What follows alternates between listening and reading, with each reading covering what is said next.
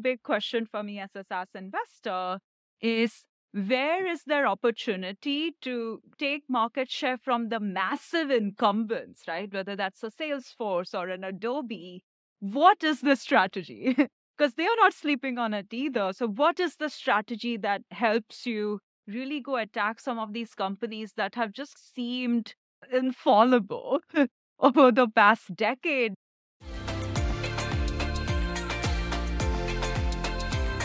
Welcome to the Startup Field Guide, where we learn from successful founders of high growth startups how their companies truly found product market fit. I'm your host, Sandhya Hegde. Joining us today is my partner, Wei Lien Dang, and together we'll be chatting about what happened in the world of AI startups in 2023. So, first of all, happy holidays to everyone. Wei, what are you doing this Christmas? Happy holidays, Sandhya and everyone on the heels of a successful Thanksgiving, it looks like I'm on the hook for Christmas dinner again. And then I'm going to be escaping with the family for a bit away from Cerebral Valley and the arena to sunny San Diego for a bit. So looking forward to that. And my kids still believe in Santa, so I have to keep me on, they keep me on my toes with ensuring it's still a surprise. But how about yourself?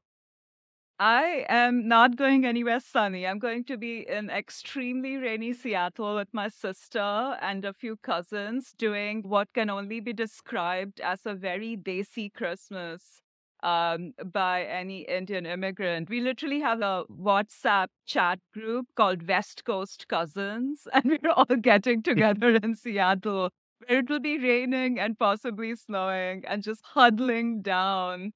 Uh, and I'm so excited for it. Um, I this podcast is all about AI, right? That has just been our focus area for so long now. It feels like it's almost been a decade, but the reality is it's only been a few years. And I think to generative AI in particular had a very long act one where you know that when the transformer tech first came out it was only a few people in the ml community who were excited about it who saw some of the opportunities and it was uh, actually during COVID that it was quite under the radar, the G- GPT-3 launch and people starting to work with it and build with it. I feel like it only really came into full uh, public consciousness, even in Silicon Valley, where we like to believe we're all ahead on things. The end of last year in 2022, right? The second half with Stable Diffusion launching, with obviously Chat GPT launching, so it was this kind of incredible end to a very under the radar quiet act one. And 2023 has been this really intense second act with so many breakthroughs, ups and downs. It's been such an exciting year that I thought we really should recap it. What we're going to do this episode is we're going to like take each month of 2023 and pick what were what we think are like the most pivotal breakthroughs that happened that are going to have a long term lasting effect on the technology industry and on the world in general? And what our take is on what's clear and what's still not clear what's important etc why don't i kick things off Wei jan 2023 ChatGPT is two months old and has already crossed a hundred million users. It's it's become the accidental consumer company. What's your take on it?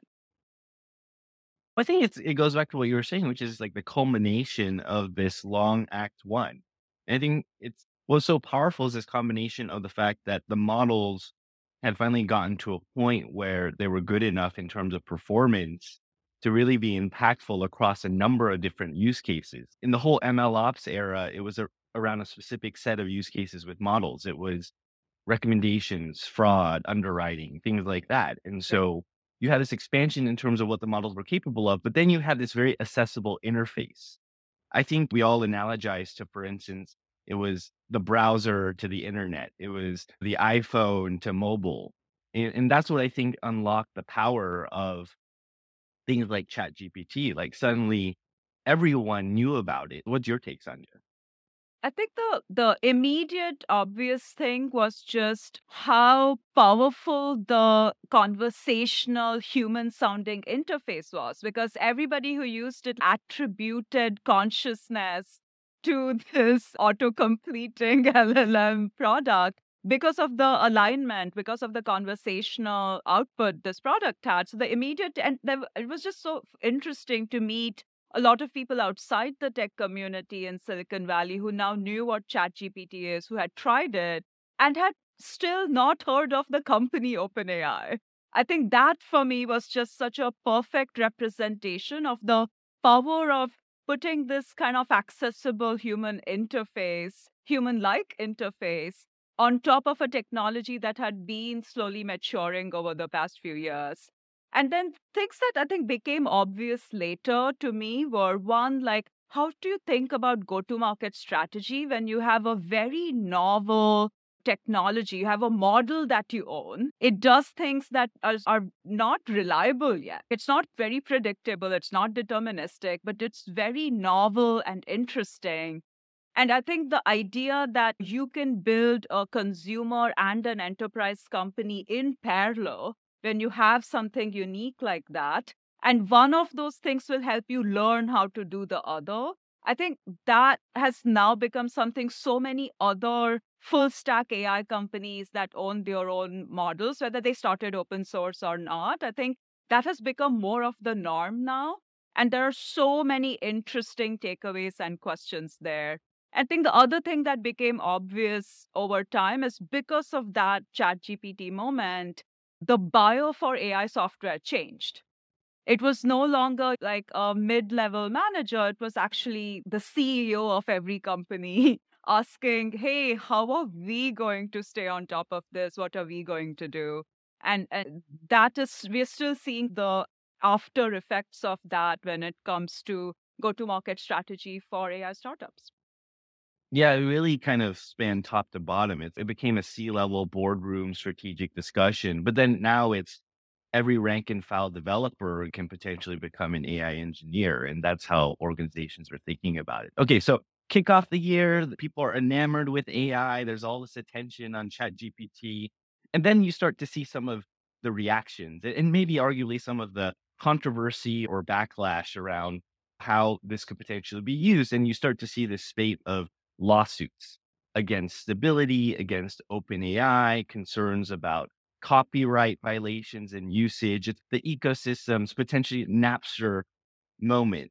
And raises a lot of interesting questions. I have a ton of degrees, including a law degree. And I, it really seems to hinge on this question of if you scrape the internet, if you look at all this copyright data, if you use it to train a model, is it actually misappropriating copyright work versus there's this notion of fair use and in constructing these model outputs these responses these companies should be able to actually utilize them in terms of what how to answer a question how to give a user a, a new form of search capability and things like that.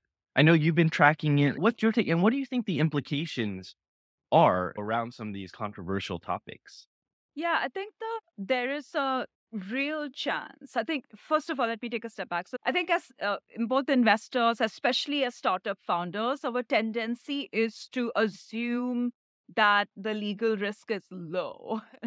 right? Because we are optimists and we believe in kind of the disruptive power of a good idea. And we look at how Uber broke the rules, but still spread through this ecosystem, even though they were technically violating how the taxi system should work. So I think because of that history, we have a tendency to be a little too optimistic and assume that these legal things will get figured out. We can just go build on top of it.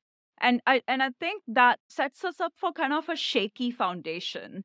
So there's both opportunity and threat in this. I think the threat is that you're building on top of something that could have a lot of legal issues. And you already see, I think Microsoft has already said, oh, Copilot, like we will take the legal risk. And they're, they're trying to do everything they can to make it too big to fail. And I really admire that strategy. It uh, reminds me a lot of Uber. But then I think the opportunity is to figure out what the Spotify version of Napster is going to be, right? And I think there are a, there's a bio for that. There are companies that really specifically care about this. There are creators and artists and celebrities who see this as an opportunity to actually legally take advantage of the brand they have, the content they have created, and monetize it through this new kind of channel that people can leverage to engage with them and use them. So I think both opportunity and threat. Um, but it's going to take a while for all these stakeholders to get together and align over how a new system could work.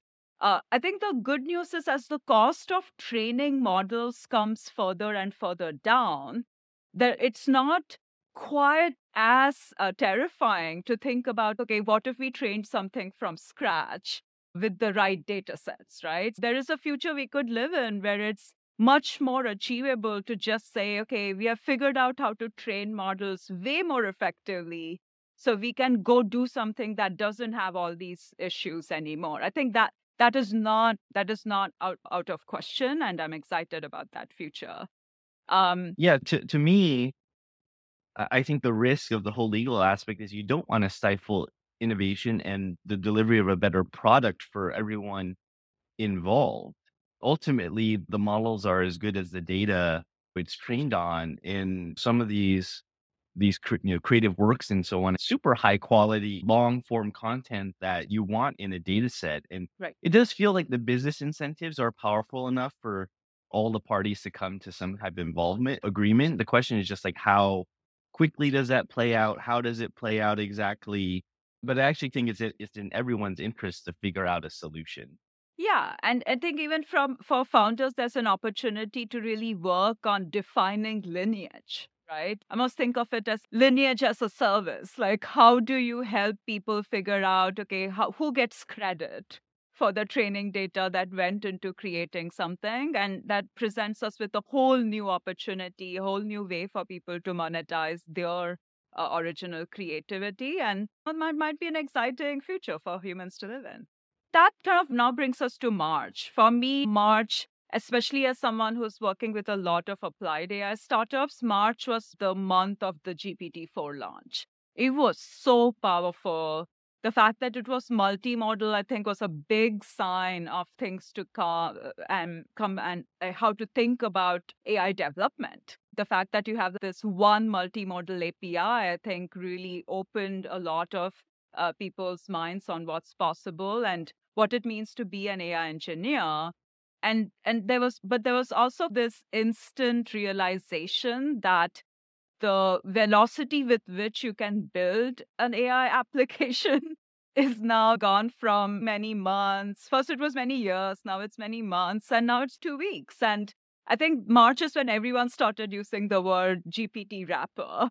That kind of became more public consciousness. Are mm-hmm. you a real defensible company or are you just a wrapper on top of GPT? And and to some extent, maybe we've taken that too far. End of the day, like you want to build a product that people love. But the defensibility question started getting asked when people saw how quickly a good engineer could build a solid application on top of GPT-4. And, and there were small signs of other things to come that I would love your take on. So one was like, I remember this crazy like Will Smith spaghetti video and it felt like when everyone was focused on LLMs, there was this kind of small sign that actually text to video uh, was also seeing a breakthrough. And then there was AutoGPT. What was your take on AutoGPT? Yeah, you you also had the song like with you know AI enabled Drake in the Weeknd, and so I think people did start to see the possibility of these different modalities, Sandhya. Yeah.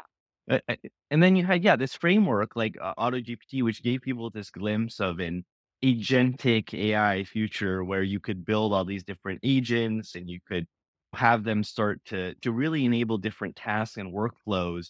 You saw people, frankly, you saw people coming up though with use cases like I'm going to order things on DoorDash and and so on. And you, as people started to build on it, it was like, hey, like this isn't yet reliable. This is still super early, but you could see the potential. And I think it's actually one of the areas that I'm really excited about in terms of how that model and how that approach plays out. I think a lot of people, in terms of thinking about applied AI or different use cases, or whether it's personal or business workflows, see the possibility of how agents can be used. And I do think like giving developers at least easier tools for how to actually build these things is a good thing. And there's there's other sort of competing frameworks too that have come out to to challenge AutoGPT. But I think the net of it is like, hey, this is still super early. But for me, it raises a question, which is not specific to agents. Is what's the killer use case? And, and I think people are still trying to think through that. It's it's cool if you can show like a POC of click order some food on DoorDash for delivery or something like that versus what's a, a really meaningful, meaningful, repeatable workflow or use case that people have where agents can be utilized. More to come, I would say. Yeah.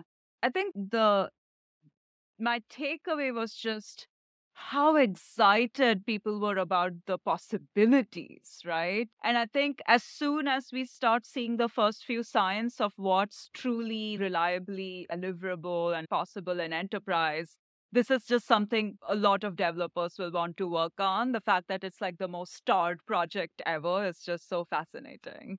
So that brings us to April. I can't believe we're only three months in. What was your take on what's happened in April and May? Wei? Yeah, one one of the one of the big things, you know, around those months, Sandhya, is as as you highlighted, OpenAI became like this consumer company with ChatGPT. But then businesses, enterprises, companies really started to think about what they could do with AI. And you had some of these large infrastructure providers, you know, you had you move into the space. You had Databricks launch Dolly. You had Microsoft announcing Azure AI, Google with Vertex AI. Obviously, all this accrued to NVIDIA. But to, to me, the, the, the takeaway or the signal was that you had incumbent infrastructure providers who were not going to sit idle. And it was not just about the model. Databricks with Dolly showed how you could actually very cost effectively release a new model. The cost of training was coming down. They they acquired Mosaic ML. And to me, that signal, hey, it's a lot more than just the model. And that's because I think when you're serving businesses and, and enterprises in particular, they, they need an on ramp and they don't necessarily want to start greenfield. They're going to work with their existing vendors and, and infra providers to actually build. Oh, what, what was your take? Those are some of the highlights for me across April and May. I think the conversation quickly in our circles shifted to okay, what is going to be the incumbent strategy? Right. As VCs, we're very used to saying, yeah, sure, Google could build that, but here's why the startups will win. We're not afraid of taking on the larger companies. They are focused elsewhere. That was always the important phrase, right? They are focused on other things. The startups have an opportunity to capture this kind of new wave that the bigger companies are not focused on. And I think that word focus is so important because for me, the big takeaway with Databricks, Microsoft, Google was really the whether they are high growth enterprise uh, software infrastructure companies, whether they are already public, whether they are the biggest companies in the world.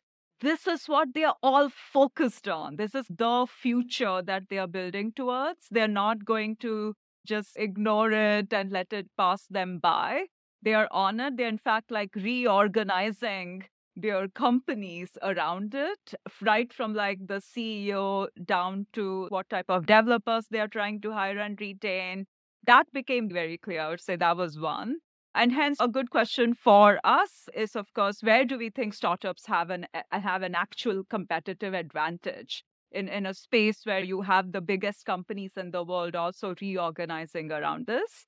And I think the second thing was the the conversation around cost started becoming much more clear and practical, whether that's cost of inference, cost of training, cost of running it. Like uh, the cost conversation suddenly become became front and center because everyone just accepted that the adoption is going to be there right? Like the fact that in January we crossed 100 million users, even though the enterprise use cases aren't quite all figured out, the fact that the world is like waiting for this tech to work.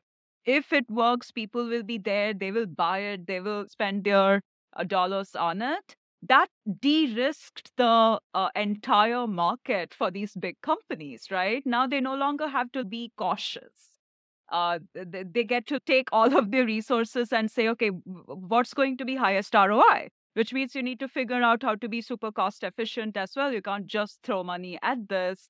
You need to now figure out the ROI model and figure out what the AI business is actually going to be. And in some way, that actually brings me to June because I remember like for me june was all about the end most of our uh, startup ecosystem whether it's in our cerebral valley events lunches dinners we, we were all talking about the h100 shortage we were like oh nvidia just became a trillion dollar business so they are so far the one true winner maybe other than openai and two, where are the H100s? If you're actually trying to train your own model right now, how do you get GPU access without having enough money to make a two year commitment to some big cloud provider? That became a huge challenge for startups. We saw friends in the VC ecosystem starting to think about their GPU strategy, right? Literally buying GPUs and trying to make that the competitive advantage in terms of why founders should choose them what was your take to that period back in 23? Oh yeah, I, I think the anxiety for startup founders around GPU access, accessing and, and getting their hands on GPUs is, is very real and, and continues to be. And I think we could debate like how long like the supply and demand curves look as they are and how, how long that continues. But I think it's it's very real. And part of that is is I think the value prop of going back to these larger infra providers, they're better situated to address that both for smaller and larger companies. I think maybe just comment real quick on something you said, which is I think the interesting thing is how quickly those folks have moved into AI and made it center of focus across the entire organization. And you can see it reflected in the share prices, like the, the daily stock movement and so on for all these companies involved. I mean, one thing that caught me a little bit by surprise is the whole rise of these GPU clouds. And for some of them, frankly, like repurpose like Bitcoin, blockchain, and Web3 companies who had an existing supply of GPUs on hand. Uh, but I do think that there's a lot of market pressure and and while Nvidia is you know still in the lead, it'll be interesting to see how how that's addressed over time. You, know, you definitely have a lot of folks even startups thinking about like how can we build new chips? You have some of the larger providers who have done that or are thinking about that. So so we'll see how that plays out but it's definitely something that we're paying attention to.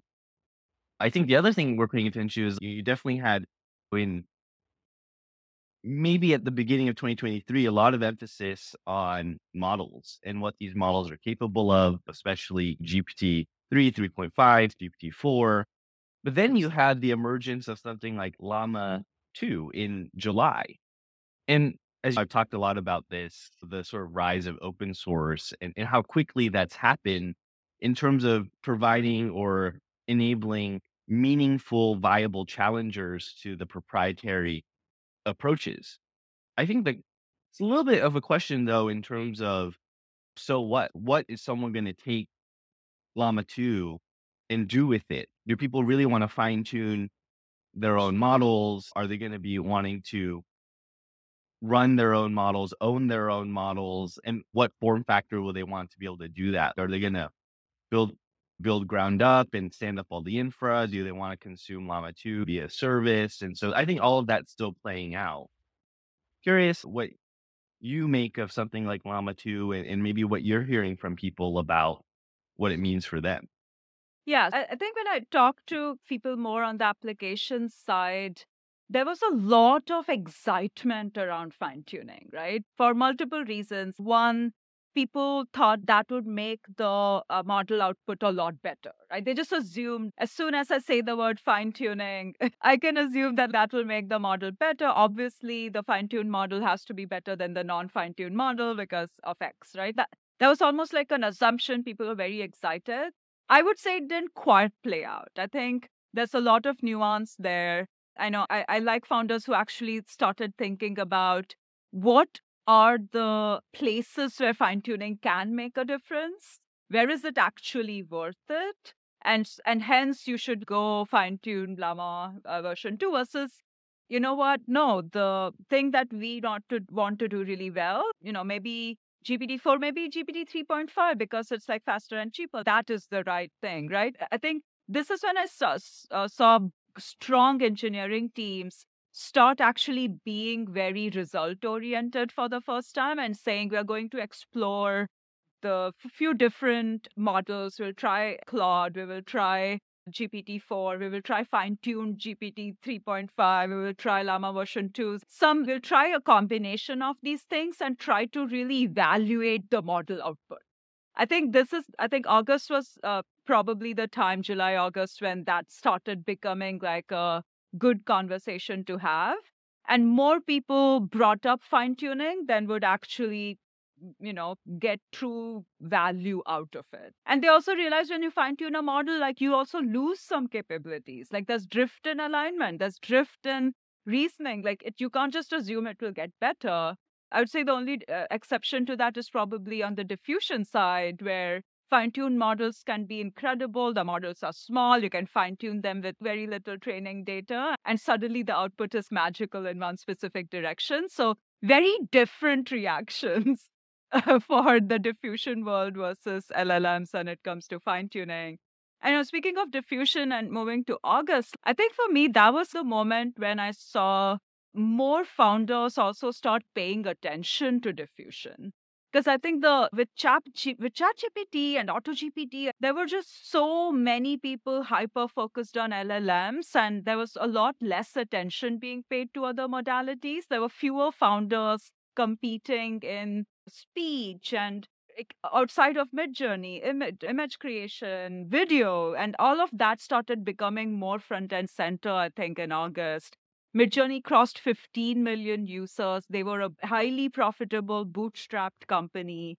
And at the same time, uh, the United States justice system said, okay, copyright, no, not valid for AI generated art. So there's this, this kind of moment happening where people are trying to figure out, okay, how do we reliably use AI generated art? So I think for me, that was really what August was all about. I'm curious, what's what's your takeaway? Have you p- played around with some of these voice generation, image diffusion uh, generation tools at all?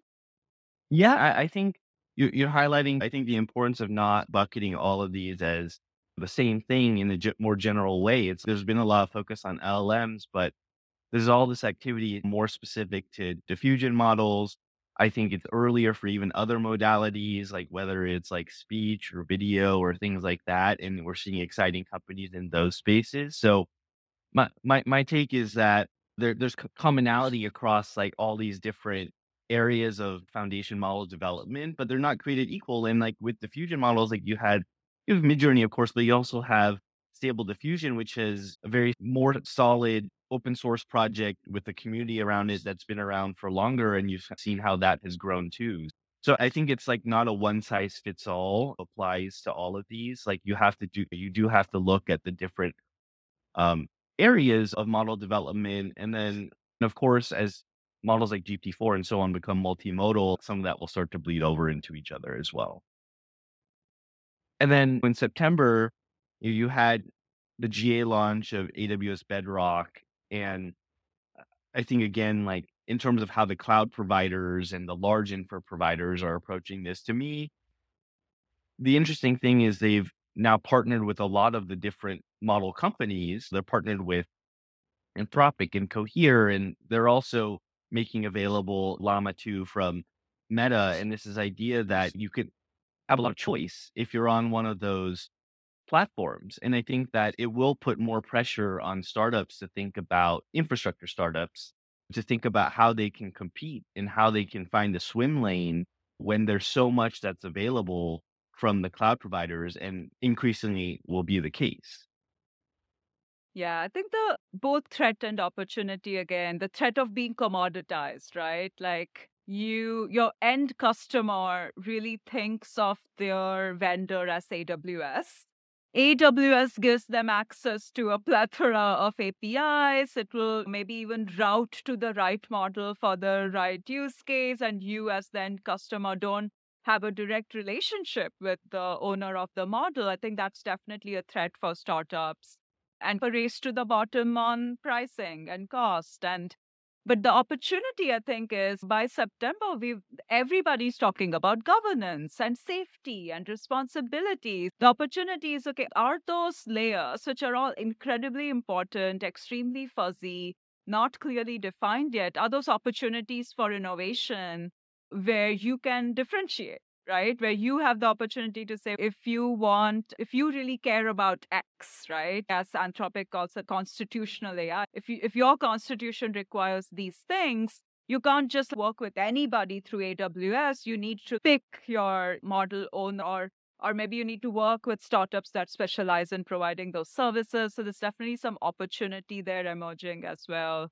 I think there's also this geopolitical dimension too. It's I find companies like Mistral like pretty interesting. It's there's the OpenAI for you know France or Europe. There's an OpenAI for Japan. Like that provides some measure, I think, of like strategic yeah. defensibility. But I think if you're at the infra layer, I agree with you. Like thinking about the supporting surrounding arguably higher level services may be a better place to to go compete in. Yeah. And yeah, you brought up open source. I think it was just October that you know, the US government started asking questions about how safe is it to publish model weights and very successfully freaked out the entire AI open source community.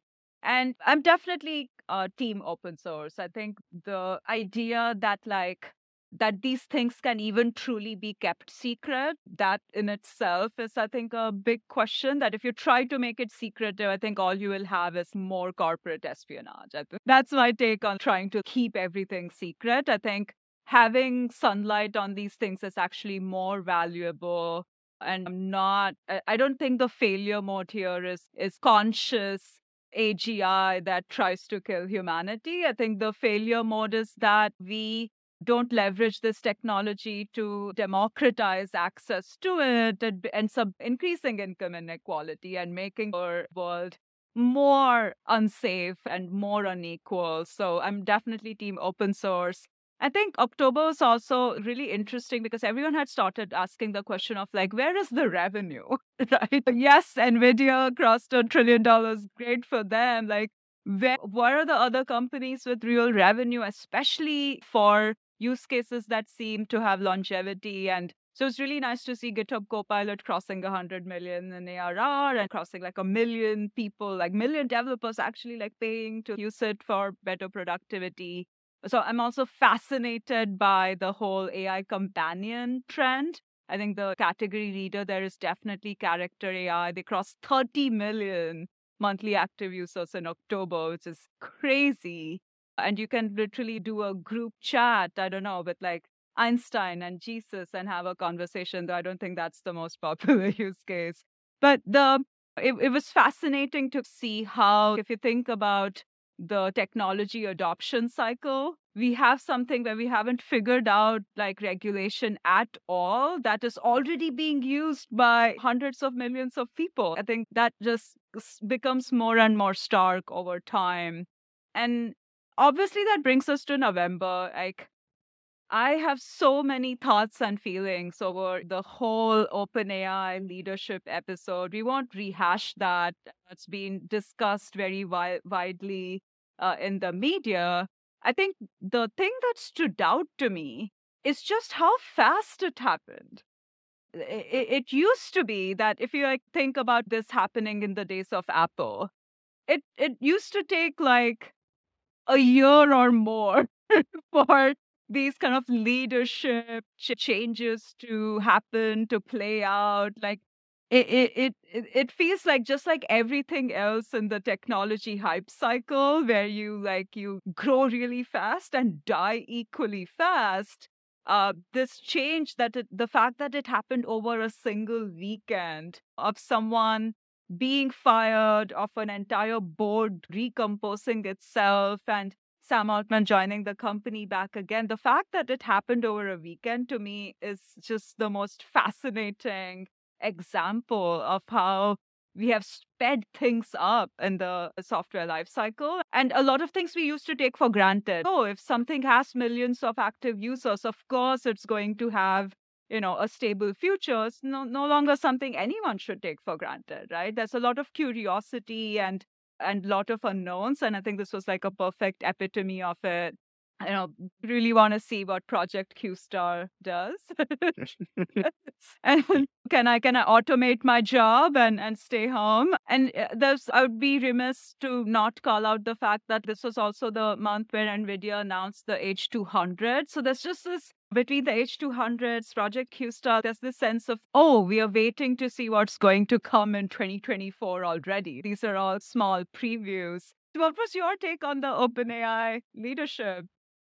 I think like you and many Drama. others are just glued to my phone, Sandhya, and I think we were all trying to interpret like the the trickle of information as it came out. I, I would actually say you pegged it pretty spot on in terms of guessing maybe what transpired. But I think to, to your point, it's yeah, this like the whole ecosystem's in move fast and break things mode.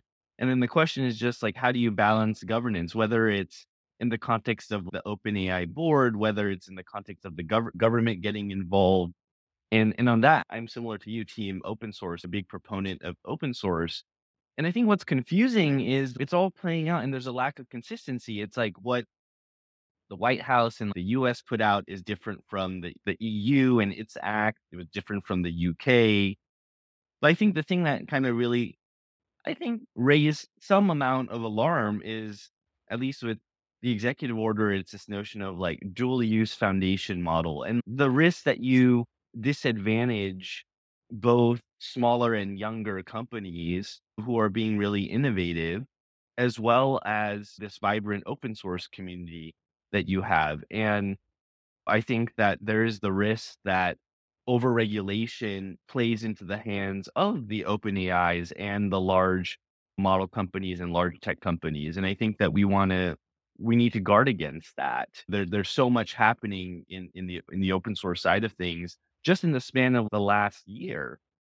That pace should not slow down. In fact, I think people should invest more into it just because it enables such greater transparency and accountability, which are at the root of the governance that we want. So that's that's my take. But yeah, it's definitely a, a sort of a, a popcorn filled weekend in terms of paying attention to, to what happened with OpenAI. And then we're now in in December, and you have none other than Google launching Gemini and taking OpenAI head on. And I think interesting in the sense that it's and maybe this was somewhat obvious, which is like it's too big a market for OpenAI to to be the the sole winner, and people are going to put up legitimate challenges to it. To me, I think it depends on what they do with Gemini. I think that if you look at the track record of folks like Google Cloud, I, I would say on the whole, people have felt like it's underwhelmed or underperformed relative to its Right. potential. And so can can Google turn that around? They've been orienting around DeepMind and so on, and be interesting to see what comes of that. But I'm curious in the near term, how do you see Act Two playing out and ending, Sandhya?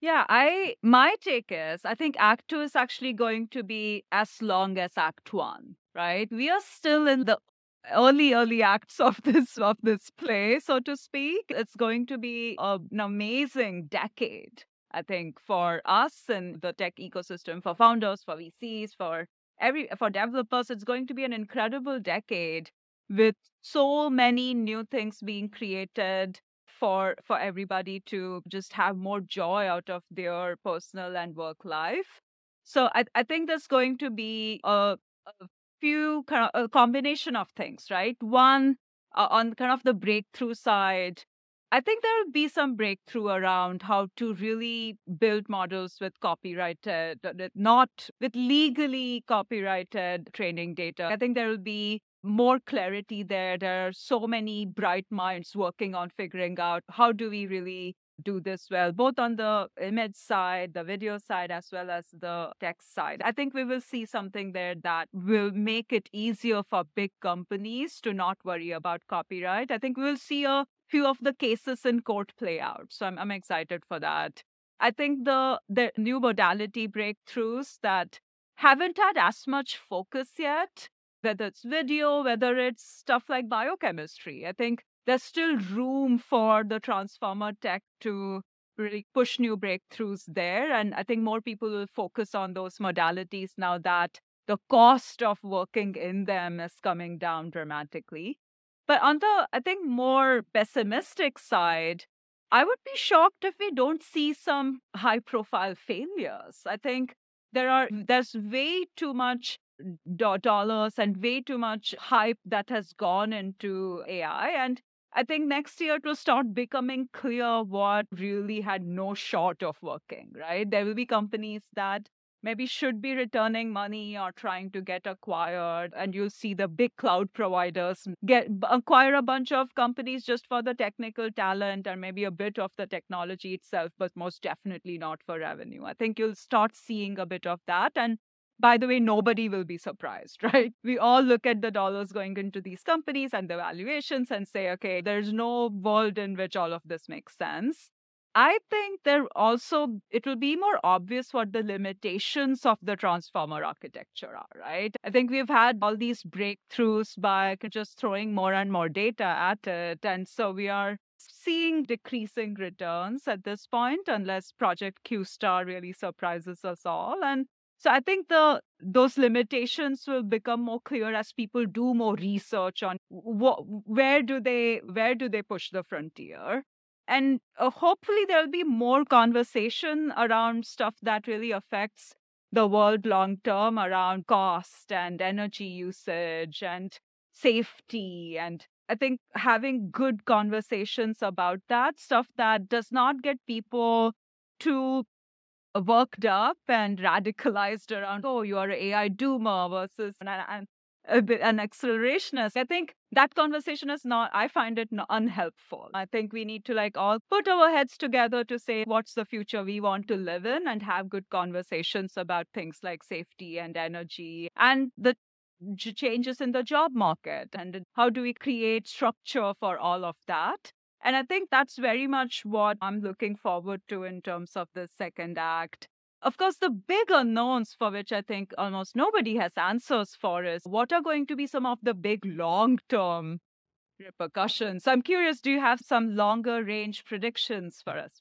I think my take is a, a few things, at least on infrastructure. I think infrastructure always evolves and gets shaped in the service of what are the killer use cases. To, to me, that's actually applied AI if right. you look at all the interesting things, whether it's AI native companies or incumbents augmenting with AI, I think right now you have very sort of general purpose AI infra, and, and that's going to change. Whether it's, for instance, you, people want more domain specific models or whether they right. decide to train their own, fine tune their own.